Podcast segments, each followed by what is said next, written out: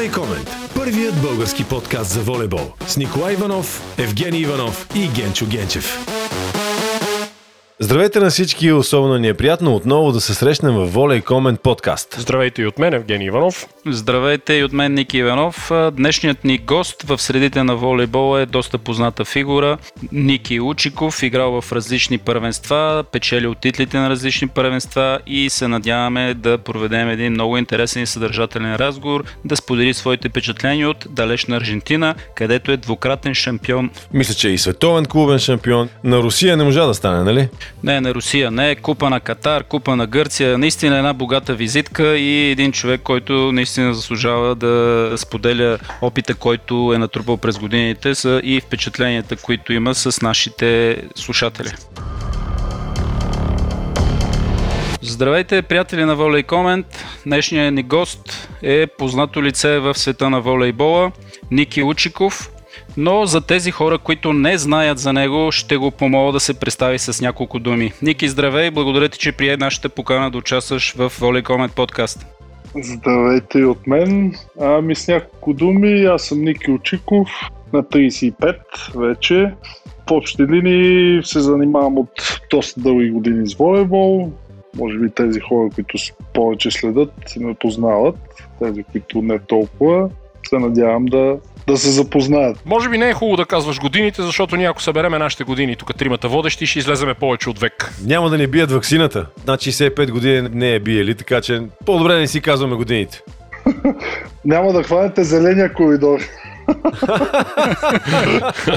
Здравей, Ники, от мен, Евгений Иванов. Кажи ми, как започна да се занимаваш с волейбол и кога?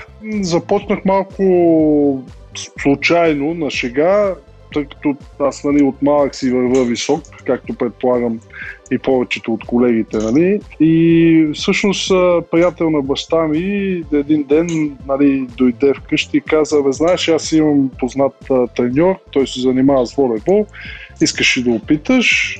И така, в общи линии каза ми, ако нали, имаш интерес, нали, то беше нещо от сорта на петък събота, каза в понеделник в 5 часа отиди в залата в Пазаржик Нали? И така започнах в общи линии с разни мои други приятели. Започнахме и лека по лека така се получиха нещата.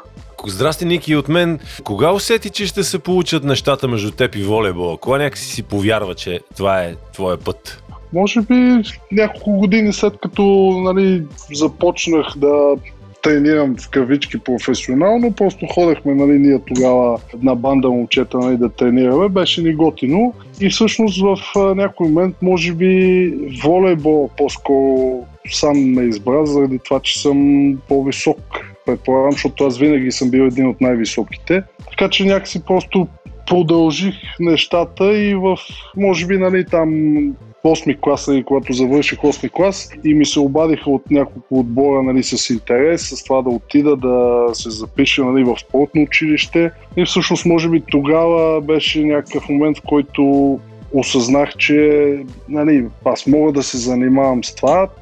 Разбира се, по-професионално от това, което съм го правил, нали, защото в Пазаржик е било нали, по-детски нали, някакви такива неща, по-скоро. И така и всъщност тогава беше може би този момент и оттам нали, реших да отида в Пловдив. Там изкарах нали, средното си образование, докато изкарам там и след това, така, след това София и чужбина. И колелото се завъртя с бързи обороти покрай теб. Много титли, много трофеи, шампион на България, шампион на Италия, шампион на Аржентина. Можеш ли да отличиш някой трофей и да кажеш, че беше невероятно да го спечелите този трофей, но сте успели? Може би в различните първенства и различните моменти, етапи от кариерата на един състезател професионален си имат своята, своят сантимент, така да го кажем. Разбира се, нали, още когато отидох в Левски, Левски беше един от грандовете тогава, нали, там беше интересно за мен да разбера как се случват нещата, как един отбор стига до това да играе за титла, да е спечели, нали, защото са неща, които човек може да има някаква идея, но, но не знае точно какво се случва, как се прави, защо така се прави, за да стигнеш нали, до там. Защото не в крайна сметка това е спорт, състезание с нали, много други отбори. Както примерно аз съм тренирал, работил съм и забравил някакви неща, така и всички останали мои колеги са го правили. Въпросът е, че нали, има моменти, когато нали, преминаваш през етап, в който разбираш защо определени неща трябва да се получат или защо се получават. И всъщност това изгражда характера в тебе, изгражда начинът ти на мислене. Волейбол е такъв спорт, че там се иска много повече и странични някои неща, и психология, подготовка, начинът ти на, на подход към много неща. Така че да отлича нещо конкретно не мога, защото всяка титла е ценна, важна е била. Може би трудна, много трудна беше титлата в Италия, защото там шампионата просто е такъв, че отборите са много силни, с много изравнени сили. Там понякога а, буквално късмет за една точка или за няколко сантиметра решават цялата година. Така че това примерно мога да кажа, че да, е една от много ценните титли. Да, може би сме късметли и всички, които сме имали по един или друг начин възможността да се докоснеме до различни шампионати, защото от всякъде взимаш по нещо и може би това ти изгражда като характер, както в случая е при тебе. Един от най-успешните ти периоди в твоята кариера беше в Аржентина. Какви са особеностите на южноамериканския волейбол? Разкажи ни малко повече за там, защото малко хора знаят какъв волейбол се играе в тази част на света и по-конкретно за Аржентина. В интерес на истината, аз в началото, тръгвайки по-скоро на там, нямах ясна идея какво е първенството, нямах представа какво да очаквам. По-скоро бях, може би, с мисълта, че там нивото е по-слабо или може би не е толкова добре организирано. Но в момента, в който стъпих нали, там, видях, че всъщност там се работи изключително много за това да се създадат перфектни условия, хората, които са в отборите да се чувстват добре, без значение дали си местен или си чужденец дошъл от някъде.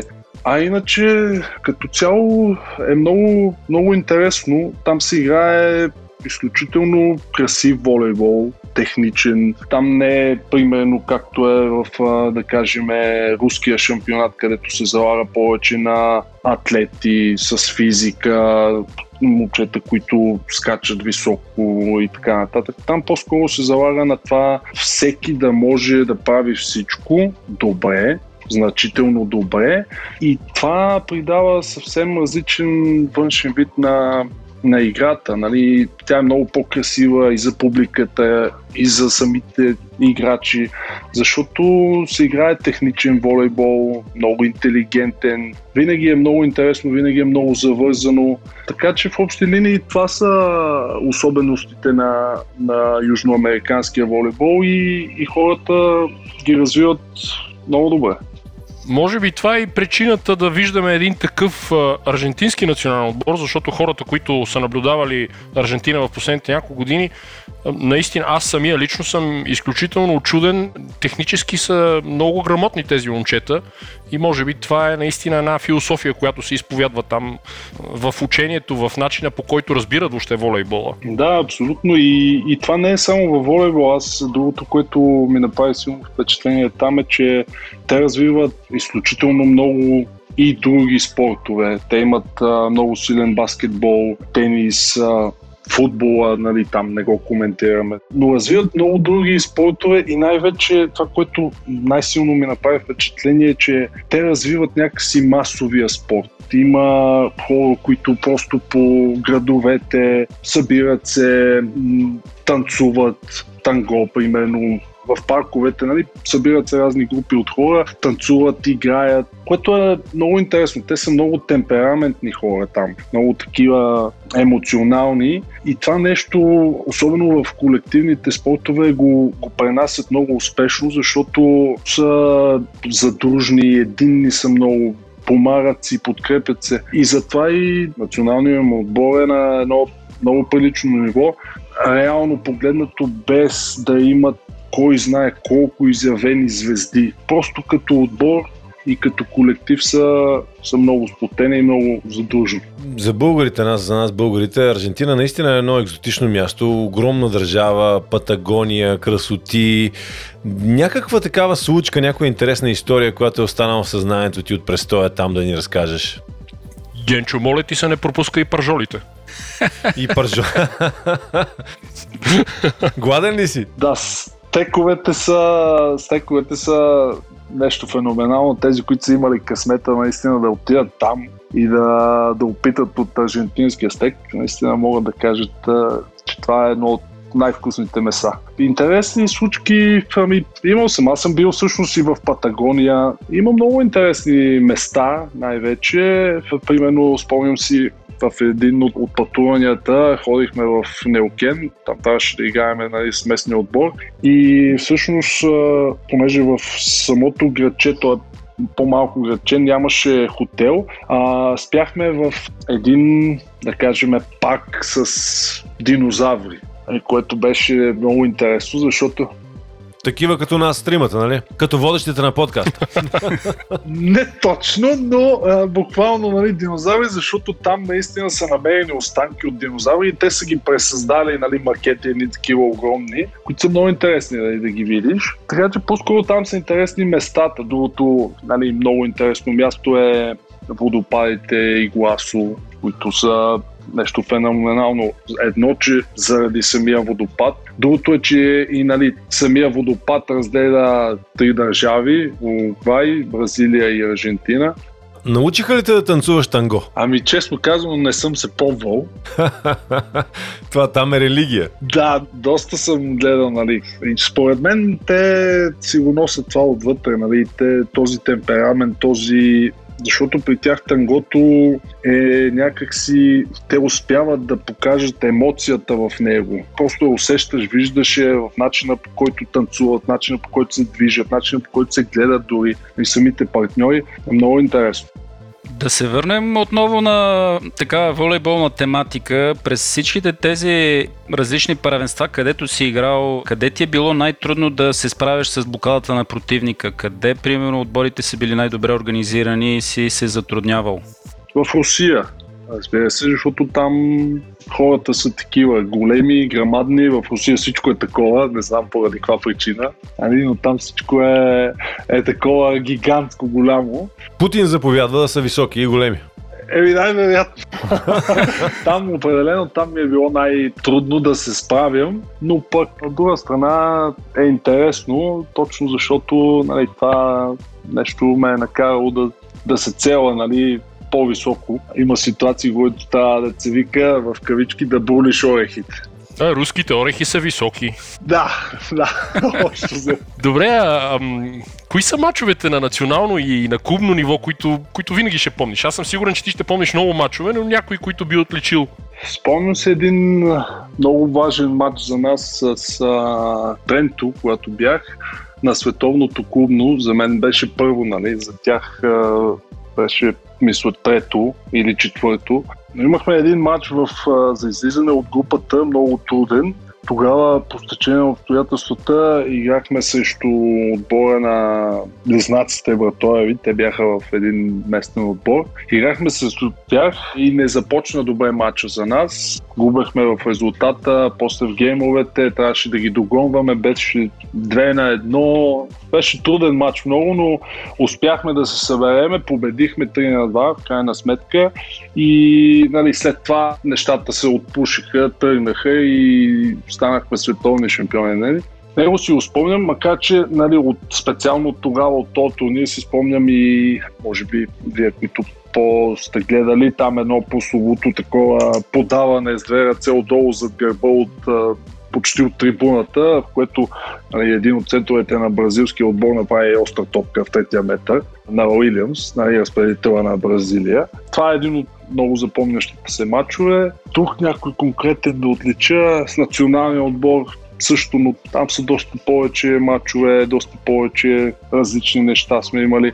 Единствено, за което до някъде нали, има една нотка на Тъга е полуфинала в София с Франция, където за жалост нали, не успяхме да, да го прескочим, но има и такива моменти в спорта, винаги е така, че особено в нашия спорт, нали, за жалост няма равни. Вече си с доста сериозен стаж зад гърба си. Можеш ли да направиш някаква разлика от тренировките, когато започваше и тренировъчния процес, който сега се провежда? Сега нещата са може би по-изчистени, може би на времето и вие после спомняте, че се правеха много ненужни неща. Такива са били времената. Но волейбол е много динамичен спорт и се променя почти постоянно. Винаги има новости, които а, могат да се вкарат. Сега може би е по-профилирано, което от една страна е добре, от друга пък не толкова, защото сега в случая има моменти или мачове или състояние, примерно, на някои от състезателите, които изискват нали, те да могат не само едно конкретно нещо. В крайна сметка човек трябва да може да подава, да може да защитава, нали, да не прави само едно конкретно нещо. Променят се нещата със сигурност в положителна посока. Има неща, които от миналото могат да се използват и сега. Един баланс между нали, вече изпитани теории и практики и между нали, нововъведения, новости, неща, които правят волейбола по-красив и за самите играчи, и за хората, които гледат пред, пред екраните. Разбрахме, че ти си се сблъсквал и с по-силовия и с по-техничния волейбол в твоята кариера. На теб лично кой ти допада повече? На мен лично ми допада топлото като цяло и затова останах в Аржентина и избрах да съм в Аржентина, защото нали, когато бях в Русия, там самите климатични условия са много сурови и в крайна сметка отивайки в Аржентина, аз от а, последните 5-6 години карам само лета, нали? защото тук, когато е лято, нали, там е зима, де факто после отиваме там, започваме шампионата, изкарвам пролета и лятото и после се прибирам пак в България на лято. Открил си вечното лято. Да, го едно така звучи, да, открих вечното лято. Не, шегата на страна определено по-ми ми допада красотата във волейбола, по-техничната игра, моменти такива, които са нали, да успееш да надхитриш противника ти е много по-интересно, отколкото чисто някой, който е по-голям, по-силен от тебе и който те смачка в общи линии. Това звучи много интересно от устата на човек, който изглежда като ахил на стероиди. Не знам дали всички наши слушатели те познават, но видът ти е плашещ. Когато започнах, бях около 2 метра, 2,1 и тежах 77-8 кг. Така, нали, започвайки да по-професионално да се занимавам. А, просто нали, гледах тогавашните играчи, които бяха на топ ниво и всъщност осъзнах, че разликата между тях и мен е, че нали, аз съм значително по, да кажем, слаботелесен и обърнах доста внимание на това да, работа, да развия физиката ми, точно защото специално моята роля, диагонала, е човек, който трябва да бъде силов. Трябва да влачи. Да, в общи линии да. Като се заговорихме преди малко за климат, за слънце, за по-хубавата Аржентина в сравнение с Русия, кои сте любимите места в България? В България ли? Интересното е, че аз наистина обичам слънцето, но пък а, не обичам морето. Не мога да кажа, че съм от типа хора, които лятото отива и стои на морето. И аз по-скоро съм човек, който предпочита планината, чистия въздух, нали, места, на които можеш да се разходиш след природата. Това по-ме зарежда, отколкото нали, морето. Така че по планините, защото когато съм имал възможността, естествено, съм ходил и по Витуша, по Пирин, по Рила, Родопите. Може би Родопите е едно от любимите ми места, защото някакси там че времето се доближава до стековете в Аржентина? Това е едно ръка, макар че да, доста са близки, но по-скоро, не знам, до ръка има една по-особена енергия, една, един полъх такъв на, на старите времена. В общи линии, планината пред морето. Пак се връщаме на тази наша волейболна тематика. След толкова много титли, след толкова много трофеи, има ли глад за още в теб? Винаги, започвайки започвайки една подготовка, започвайки един микроцикъл, нали, се случва така, че в началото нещата са, да кажем, на някакво нормално ниво, нали, правиш го, защото знаеш, че трябва, но в момента, в който стъпиш на игрището и чуеш първия съдийски сигнал, някакси като че ли това те кара да вървиш напред и да, да искаш да спечелиш една точка, следващата, след това матча. Така че винаги при мене го има това нещо, че каквото и да е било назад, то остава назад. Винаги се концентрирам върху това, което предстои и винаги го има този глад за това да спечелиш още една точка, още един гейм, още един матч. Минават ли ти мисли вече с какво ще се занимава след приключване на активна спортна кариера? Дай Боже да играеш още много дълги години, но в крайна сметка този момент винаги идва. Виждаш ли се като треньор или, или като нещо друго? Минавали са ми тези мисли, но не мога да кажа, че бих се занимавал с треньорство на този етап поне. По-скоро би ми било интересно да помагам в, да кажем, на, на някои отбори с нещата, които съм виждал, нещата, които знам. Не, по-скоро нещо като... Един вид менажиране. Да, може би по-скоро, ако това е нали, точната дума, да, нещо такова по-скоро. Добре, ти понеже човек, който е играл на много места, човек, който има много точна представа какво се случва в света на маркетинга в волейбол, нещо, което ние българите изоставаме. Какво куца в маркетинга в България? Защо не може да го превърнем в такъв готин продукт и успешен, както е в Италия, да кажем?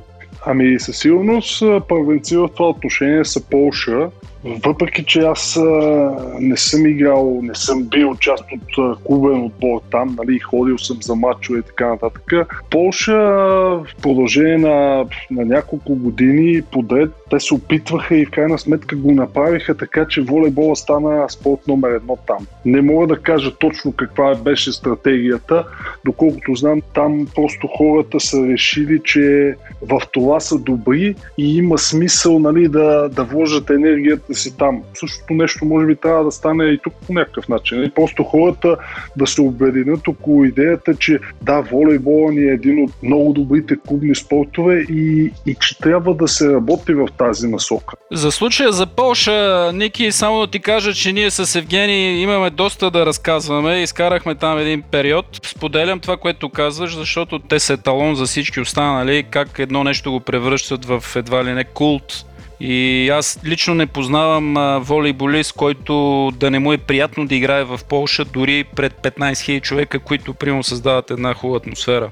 Нали, там просто и хората, които се занимават с организирането на матчове, на сещи, публиката е феноменална там, защото те не подкрепят своя отбор, защото нали, той е свой и другите не стават. Там просто има едно уважение между публиката, между играчите, между всички хора, които те са отишли там на една волейболна среща и за тях това е страхотно, че просто могат да се съберат, могат да гледат нали, любимия си отбор, да го подкрепят, да викат за него, обстановката е, е различна. Там е просто приятно да, да играеш.